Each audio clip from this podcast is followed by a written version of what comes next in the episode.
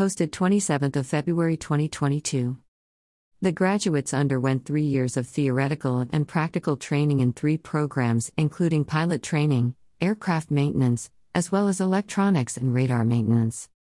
In its first commencement held at the Fenkell Air Force Base in Massawa, the College of Aviation of Eritrea conferred on the 25th of February advanced diplomas for graduates in the presence of President Isaias Afwerki.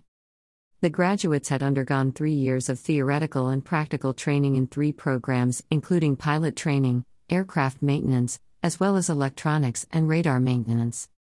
In his keynote address on the occasion, President Isaias Afwerki congratulating the trainees and parents as well as the commander of the Eritrean Air Force and others that contributed to the program, underlined that the government of Eritrea will funnel greater resources and pursue redoubled efforts, professional training and research in the aviation and other industries as human capital constitute the most critical national asset.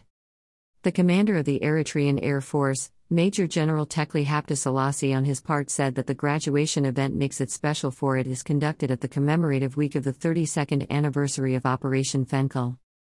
Major General Tekle also said that the event beyond its historical precedence and meaning signifies the bright future and readiness to effectively carry out future assignments and missions.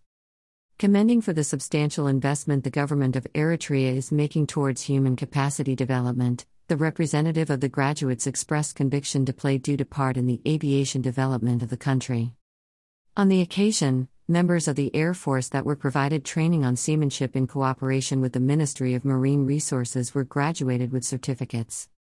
At the graduation event that was attended by ministers, army commanders, governor of the Northern Red Sea region, and other invited guests, rank promotions were awarded to exemplary officers, pilots, technicians, and instructors and a certificate of recognition to those that made a special contribution.